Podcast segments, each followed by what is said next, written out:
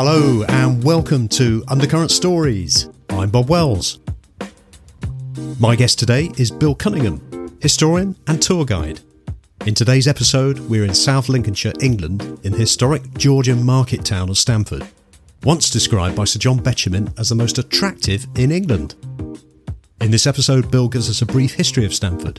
We then go into some detail and hear the stories about five famous and in some cases infamous people who lived here. And finally, we discover how to find out more about the history of Stamford, which was recently named Best Place to Live by the Sunday Times. Bill has an amazing enthusiasm for history, has a brilliant grasp of the subject, and conveys his knowledge with some wry humour. I hope you enjoy this episode. Today, I'm in the wonderful Georgian market town of Stamford. Uh, it's about halfway between London and York, about 90 miles north of London. It's been used for things like films. Middlemarch was filmed here, the television series. It's got a population of about 20,000. And I've come to meet a close friend of mine who is a tour guide of Stamford. And so, welcome to the show, Bill. Thank you very much, Bob. Tell us a bit about Stamford, Bill. Well, Stamford's been around for quite a few years. Um, it's um, really initially started with the Saxons. They uh, they built a, a, little tiny settlement on the River Welland at the highest point of crossing that you can do, and uh, they laid stones on the the, uh, the base of the river, and hence Stamford was initially known as Stony Ford, and that's how it developed into Stamford. And this is the is the lowest point of crossing you could have between here and the sea, and therefore that's how the town developed. So I notice we're crossing a river at the moment. This Yeah. is, what river is this, Bill? This is the River Welland. Yeah. It uh, flows into the Wash, and it's critical to Stamford's development over the years because in years gone by, medieval times, the roads were rubbish, and it's much better to transport things by water. And here they could, uh, where we're standing now, if you want to have a quick look, if you look down the river here, you'll see lots of buildings to the right. Wow, yeah. When you get to the far end, you'll see an old uh, Georgian building, uh, and that's uh, an old uh, wharf, an old uh, for loading cargo. And you see, still see the um, the, the, the, the bits where they load the, the, the boats up in years gone by. So it's a beautiful day here. Bit cold, bit blowing. we just crossed the river. And there's some lovely Georgian houses made out of limestone, Bill. Yeah, limestone. Yes, uh, Limestone, Stamford is a stone town, probably one of the finest stone towns in England. It's built on a, uh, a layer of Jurassic stone that runs from Dorset up to North Yorkshire, and hence it's uh, ver- in, in, up until uh, recent times it almost exclusively built in stone. Great. Well, what we're going to do today is there's a lot to learn about in Stamford, but I think one of the things we'll do today is we'll actually find out about some of the people who are associated or lived in Stamford. We're going to go to a grave first, Oh, that's a, that's a nice sobering thought, Bill. and we'll start off with a happy chappy called Daniel Lambert. And when we get there, I'll just run through that with So we're just coming up to talk about the famous Daniel Lambert. Before that, let's just find out a bit about you, Bill. What makes you so interested in Stamford and history and stuff like that? Essentially, uh, I'm a retired businessman now, and but all my life I had a passion for history, and now, as I've given up work, I'm fully exploring this passion. Yeah. I'm a guide at a local uh, steady home called uh, Grimsthorpe Castle, which uh, is a wonderful, uh, undiscovered, least well known of the, the great English stately homes. And now I'm also a guide at Stamford Town. Uh, uh, we're known as the Mayor's Guide, and we, we launch in about a week or two's time. Oh, so it's a, it's a fairly new. A new venture, Set of guides, yes. is it? But we don't know. But we're under the direction of Jill Collins, who's a blue All right. badge guide, Yeah. and she's been in the business for over 35 years. And uh, it's been a great experience, learning and exploring about the history of Stamford. Uh, I knew a fair bit anyway because I'm, you know, a bit of a history nerd. Yeah. And uh, but now we're doing it uh, properly. Excellent. So, what we'll do later on in the show, we'll, we'll talk a bit more about how people can find out more about the Mayor's Guides. So, how far are we now from Daniel Lambert? Um, going to turn left up the street here, uh, and uh, we'll be at the graveyard in a couple of minutes. Excellent. What sort of age are these buildings? Uh, the ones we're going past now are early early 19th century. Yeah. They're actually the buildings of a brewery that was here, a malt house as well. You can tell these these are used to they used to brew the beer. It's, it's interesting actually because every time I come to Stamford, there's always sign of an old brewery somewhere. There must have been more than one or two breweries then. There were several because Stamford was a stagecoaching town between. Uh, it's halfway between London and York, and uh, you, the used to ply their trade here, which meant you had a large number of very thirsty travellers, and hence the breweries um, were developed. And uh, there's only one left now. It's, it's more like a, a showpiece brewery, but um, yeah, I mean, I mean, the, the the inn that everybody's heard of, well, a lot of people have heard of, is is, the, is of course the George. of course, yes, Very famous. Yeah, the George has been around a long time. It's been around close on a thousand years. The current building is uh, very early Georgian, uh, but prior to that, during medieval times, it was hostelry to accommodate the many pilgrims who come to Stamford. Because in the early medieval times, Stamford was a, a very serious town with about over half a dozen monasteries and friaries and 14 parish churches. Therefore, we had a huge number of pilgrims come to visit the town Yeah. and the George helped accommodate them. Okay. So uh, George is a more recent name for it. Yeah. So we're just coming up to uh, a, f- a cemetery now, and um, Daniel Lambert. Here, here we've got a sign here. Daniel Lambert lies buried in his old churchyard of St Martin's. Yes, we just crossed the river, so we're in the. Um, they're calling it St Martin's Without. Uh, so it's uh, it's um, separated. You got the north north of the river used to be the Danish time, the Viking settlement. Yeah. South of the river was a Saxon settlement. So we're currently in the Saxon part. Yeah. Put up in 972 by King Edgar. Daniel Lambert was not a, a local man. He was actually from Leicester, and uh, he was the son of the uh, jailer of Leicester's jail. And he came to Stamford in 1809, and he had the misfortune to die here in one of the local inns. What it was, Daniel Lambert was famed because of the, the largest and fattest man in England.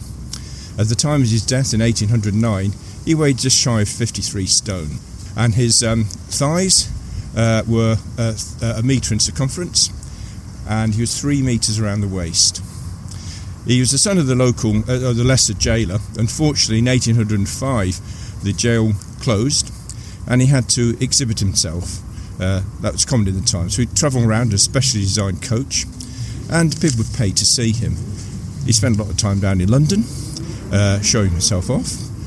Strange enough, he was actually uh, quite a favourite with the ladies in Was he? those days. Yes, the Georgians had very strange tastes. And he came to Stamford to exhibit himself because in those days, Stamford, in Georgian times, was a, a, a very, very popular tourist resort. The communication was good because of the stagecoaches. And he came here and unfortunately he died. Uh, he weighed uh, 53 stone and they, it took 20 men to take his body out the, the inn that he died in. They had to knock down the windows and the doors to get him here. Wow. And when they got to his grave, they couldn't just lower him into the grave. They had to build a sort of ramp over several feet to lower him down into it. How old was he when he died? He was 39. Not very old, but then at that weight, you probably don't expect to live too long. Um, but to, to, in his defence, he was not a glutton. He had a medical condition, genuine medical condition, Yeah. which meant that he got very fat. Yeah. He also was a virtually a teetotaler as well. Has been uh, here for about 115 He's a per- permanent resident. permanent Yeah, resident. So this, I can see his grave now. It's quite a big headstone, isn't it? Yes, yeah. Unusually, it's actually in slate. It's not in the local limestone. It's got a width of nearly a metre, and it's about 1.5 metres high, and it's one of the largest gravestones in the cemetery, and it certainly stands out with its slate. slate you don't really get here. You'll find with Stamford things are in stone. That because it's surrounded by uh, uh, you know very important quarries from medieval times. Barnack quarries very close by, and of course that's the one whereby uh, cathedrals like Peterborough and Ely are constructed from Barnack stone. Yeah. And you've got Collyweston, which is Collyweston slate, which uh, the roofs in Stamford you'll see are done in Collyweston sta- slate, or the older buildings are, Yeah. uh, which is a very skillful um, trade to run to put on on, the, on the ceilings. And So they're still they're still extracting the slate, are they? They've just started up again. They shut down in the 60s, Yeah. and they've just started, yeah, because it's quite a complicated process. So there's renewed interest in, in traditional stoneworking, is there? Um, yes, there is. There is. Um, I say up until the advent of the railways, um, Stamford was built of stone. Because in, you have to imagine those days you can't really transport stone very easily by road. Uh, therefore, um, when the railways came along, um, you, you, you could um, get more stone in. So up until the railway time, the local stone was used. Then after the advent of the railways, stone from other parts of the country or indeed overseas was Okay. brought in. Yeah. and of course bricks as well. Yeah. Before we move on to our next person, is there anything else we, we need to hear about Daniel Lambert that's of interest? I think we covered the most of it. You know, yes, he was he's very popular with the ladies. Um, uh, he was also uh, after his death. Uh, his clothing was left in, I believe, the George, possibly. I'm not certain of that. And when Tom Thumb, the, the famous midget, came to visit in uh, mid-Victorian times, uh, Tom Thumb plus one of his lady friends uh, managed to actually sit inside one of Daniel Lambert's pockets. So, oh, really? Thanks very much. So let's let's move on to our next person. So we're back now with Bill. We're at St George's Church, also known as St George's Square. This is, I think, where a lot of the Middlemarch series was filmed. You can really see the familiarity of the of the building. So, Bill, tell me all about this place. Well, St George's Square is arguably one of the finest Georgian squares in the country and certainly in the provinces. It, yeah, you're right. It has been used for, for filming. Middlemarch, a lot of Middlemarch was filmed here, and also Pride and Prejudice as well was filmed here. Right. Or sec. And to your left, you see uh, the building there, number 20, a very nice Georgian building, classical format, etc. Uh, but one of its most significant uh, um, residents, shall we say, uh, lived here in the 1920s. He was a, a chap who was called Arnold Leese Arnold Leese. Arnold Leese, yes. He was, a, a, oddly enough, actually a camel vet. And he was an extremely. So, sorry, can you say that again? A camel vet. A camel as vet. the creatures with humps. and he was. The so they, they actually had guys that were specifically involved looking after camels. So you got to remember, it's days of the British Empire. We had India, we had yeah, all yeah, that, yeah, and, and, he was a camel vet. We did time with the army. In fact, they even have a camel's tick um, disease named after him as well. So he was uh, well renowned, but he moved to Stamford in the 1920s, and he's a chap who was um, a uh, teetotal, vegetarian, animal lover, um, which was probably uh, suitable for his other great hero, Adolf Hitler, who was also another great humanitarian, uh, teetotal animal lover. Because Arnold Leese was one of the first original members of the British Fascist Party. Was he? Uh, run by Oswald Mosley. Right, yeah. Yes, he. So uh, we're talking what, 1920s, 1924 he came. 1924, yeah. yeah. And he was a great fan of uh, uh Mussolini as well. Yeah, uh, one of the. Uh, he, he, actually claimed that Stamford were the first ones to introduce the black shirts for the British fa- Fascist Party. Yeah. And he was very, very extreme indeed, extremely anti Semitic. Um, and uh, he actually found the Oswald Mosley's British Fascist Party a bit too moderate. In fact, his description of them, they were conservative with knobs on. So he, he, he found it, you know, not, not quite to his taste. So he ended up um, uh, leaving Oswald Mosley's Party and forming his own Imperial British Fascist Party. Uh, but in the end, he found Stamford a bit too quaint and mild for him. So he, he moved to the um, revolutionary town of Guildford and carried on from there. uh, he was unrepentant. He um, was unrepentant with regard to Hitler. He was arrested in 1940 because he was obviously being a bit of a um, subversive. Yeah. Um, he wasn't going to be arrested. When he started kicking the policemen who came to visit him, he wasn't arrested and interned and he uh, died in the 1950s. And oddly enough, um, in 1960, when the British um, National Party put up their new headquarters, they named it um, after himself, the Arnold Leese building. So um, that was him. Um, also, Stamford has a bit more significance because Stamford is the only town or only place in England to elect members of the British Fascist Party to local office. They elected them, two of them, as councillors. And not only did they elect them once, they elected them twice. Now, whether that is something for Stamford to boast about, I'm not really too sure. It's probably part of Stamford's history that they prefer to we'll forget. We'll call that the, the, the, hidden or secret history, yes, shall we say. Yes, yes. Um, but probably not the, the, the finest of characters no. for the town to boast. No, no, but he came to live here in, in the 1920s yeah. and left uh, to go to uh, the hot spot that is uh, Guildford. Guildford, okay. So we're just coming up a cobbled street uh, called Barn Hill, and Bill, you're going to tell tell us about somebody else now in Stamford. Yeah, we're in Barnhill, um, one of the finest streets in Stamford, and it's always been one of the richest streets in Stamford, and it's had many interesting residents over the years. But uh, the property just opposite us, a fine Georgian building of 1740. One of its residents was a chap called Edward Edwards. He was a naval captain. His claim to fame was basically that uh, he commanded HMS um, Pandora, and it's a ship that's sent out by the Admiralty to go and arrest the mutineers of the uh, the Bounty. who were then out in the uh, South Sea Islands. So he sailed out there, and he managed to recapture the mutineers, or some of them anyway. And uh, also, he, when the Bounty uh, was mutiny occurred, there weren't enough room in the boat that Captain Bligh went on uh, for all the loyal sailors. So he also arrested some of the loyal sailors who were also in the South Sea Islands and put them into prison along with the um, the mutineers. So he, he, recaptured a load of them, put them in cages on his boat. They called them Pandora's boxes, and he was a bit of a bit of a savage man, uh, a flogger and a hanger and a beater. And uh, unfortunately, he managed to get shipwrecked off the Australian coast and he lost half the mutineers. And eventually, by the time he got back to London, he's put on court, uh, trial court martial for being basically incompetent. But he managed to get off okay, and uh, and he uh, he was actually a local man, and uh, he came back to Stamford. He ended up being an admiral, oddly enough. That shows how.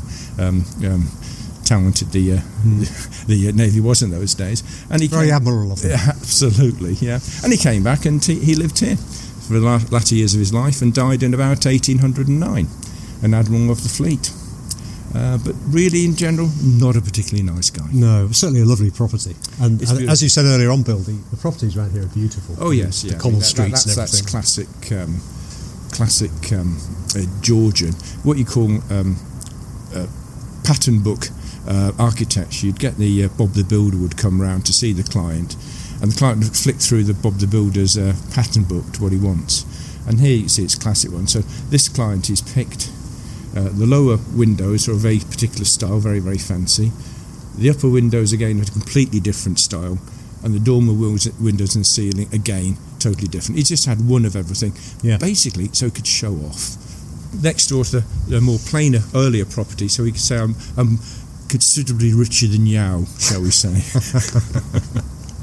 Let's take a, a little bit of gander further up. So we're just coming up a little hill here. Oh, that's a nice property, Bill. Yeah, that's the largest private house in Stamford. Just to give you an idea of what it looks like, it's a very much a square building, probably built in what 1800s, 1700s, no, 1698. Oh, I wasn't far off, but Six, you were right in a way because it was massively remodelled in the 1642.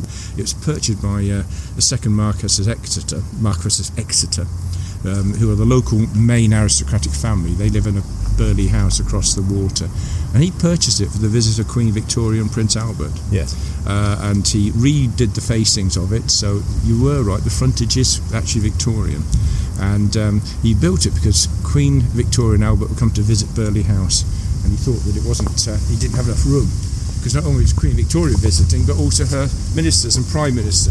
Uh, one, uh, the Prime Minister at the time was Robert Peel, who founded the police force. And uh, so he basically constructed that building. Lovely property, very grand. So Queen Victoria stayed down at um, Burghley House, and Sir Robert Peel stayed just here.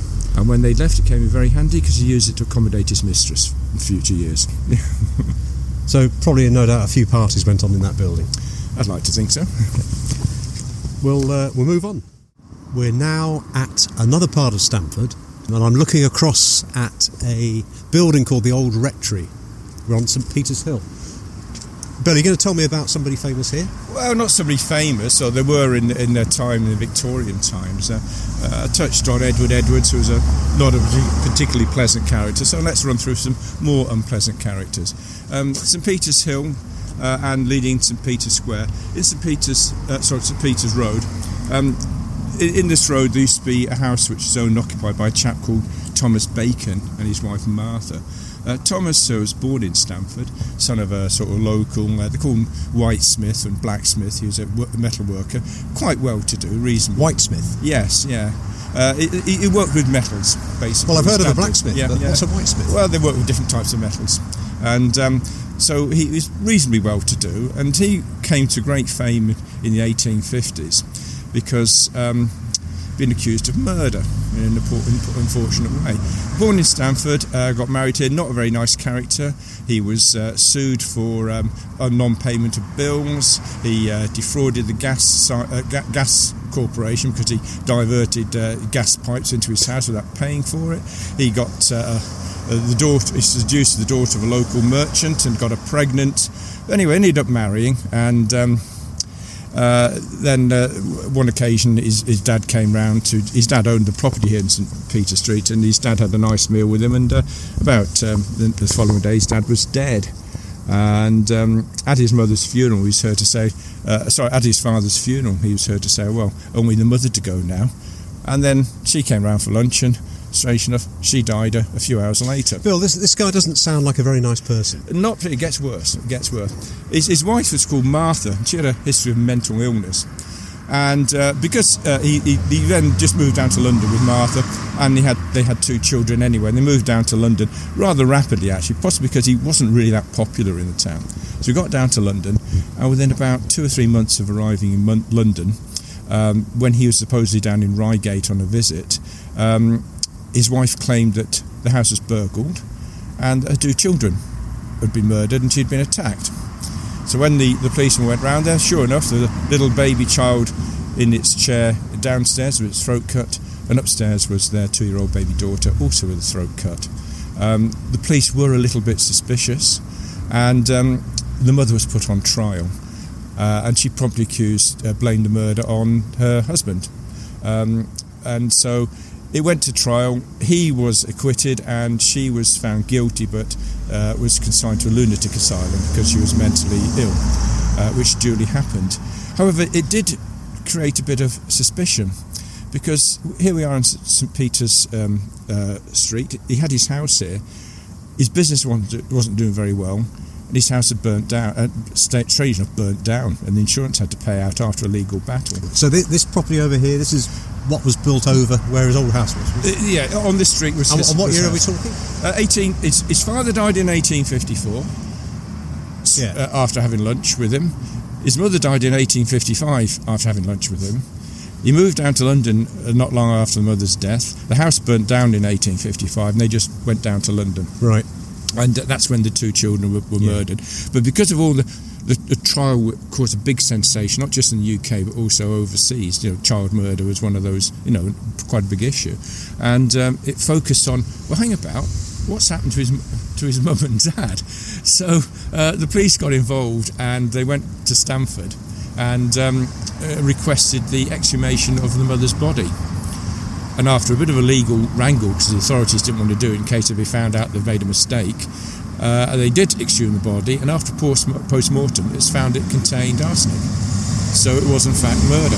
And it was traced that he, in fact, um, bought arsenic from a local uh, chemist shop in Red Lion Square in Stamford shortly before his mother's death. A very sad story. Very sad, yeah. And s- one neighbour saw him when his mother was ill the first time round, when she'd had the meal, she was ill, yeah. then had a bit of a recovery. So he went round to visit her with a bottle of medicine, which he gave to her, and then she died not long afterwards.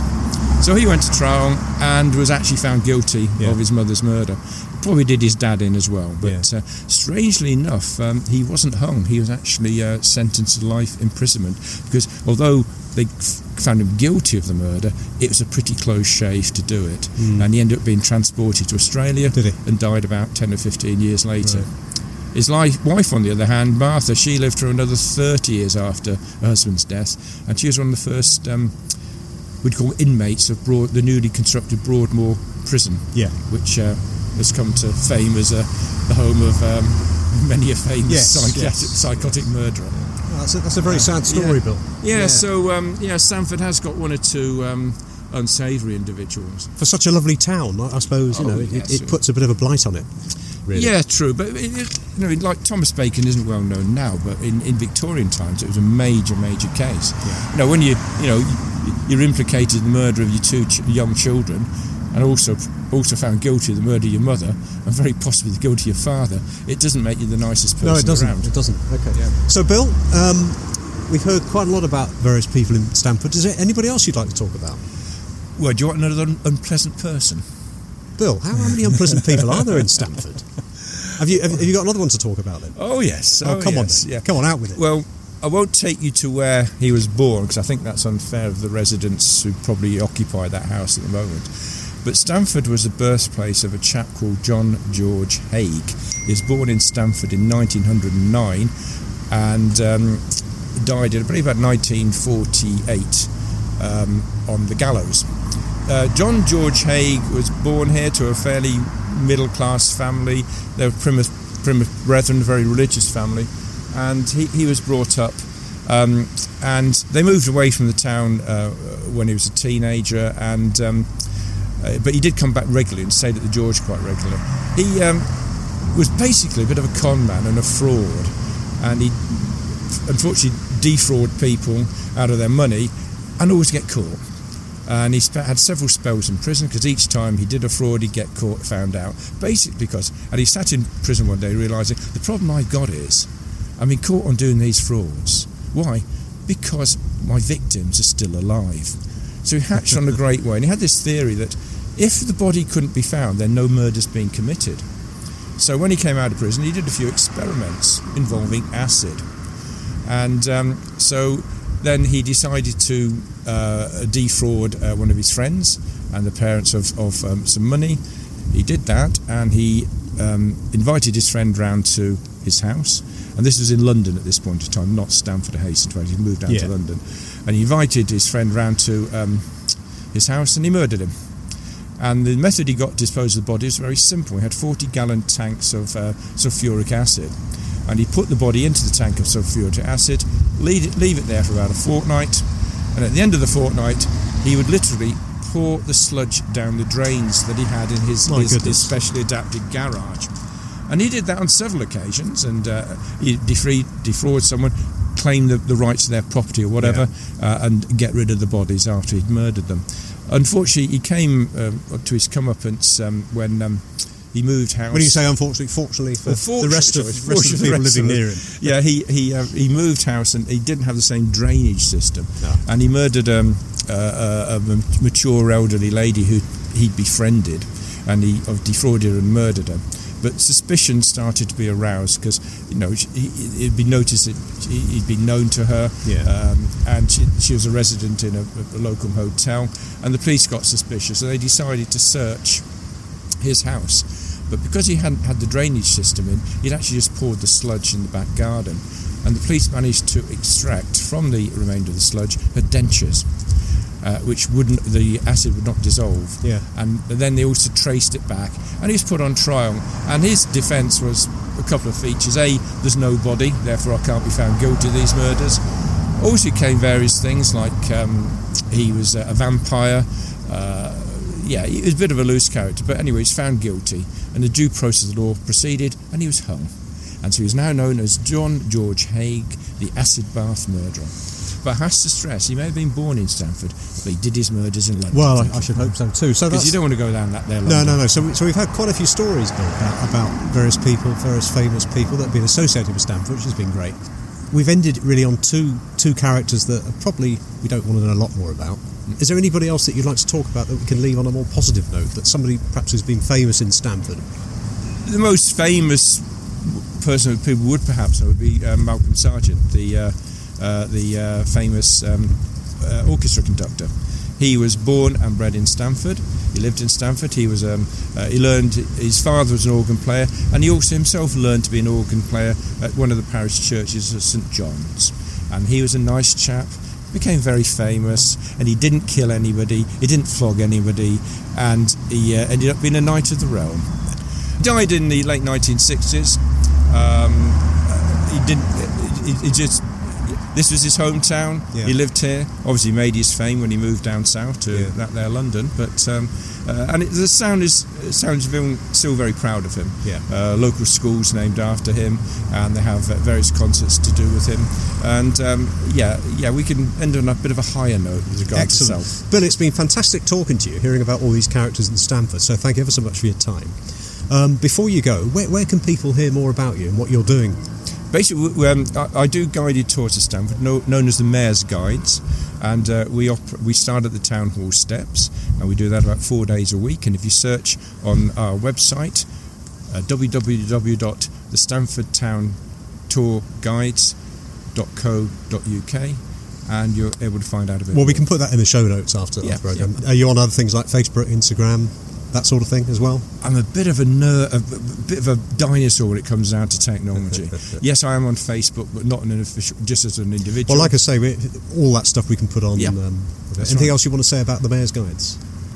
if you want a nice tour of Stamford, I won't go into the things what we just discussed. I don't make it gloomy about that. but there we'll talk about the buildings, the architects, and the history. Sounds fantastic. It's, it's um, yeah. I don't go into John George. No, no, no. That's really not the Yeah. thing to do with a tour of people.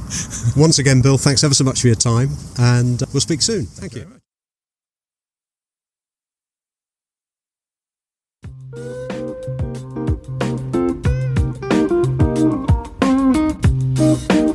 Thanks go to today's guest, Bill Cunningham, historian, stately home guide, and one of Stamford's Mayor's Guides. Check out the show notes for more details.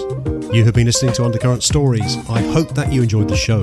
Please subscribe to the show for future episodes, and if you like what you hear, please rate and leave a review. Until next time, this is Bob Wells, wishing you all the very best.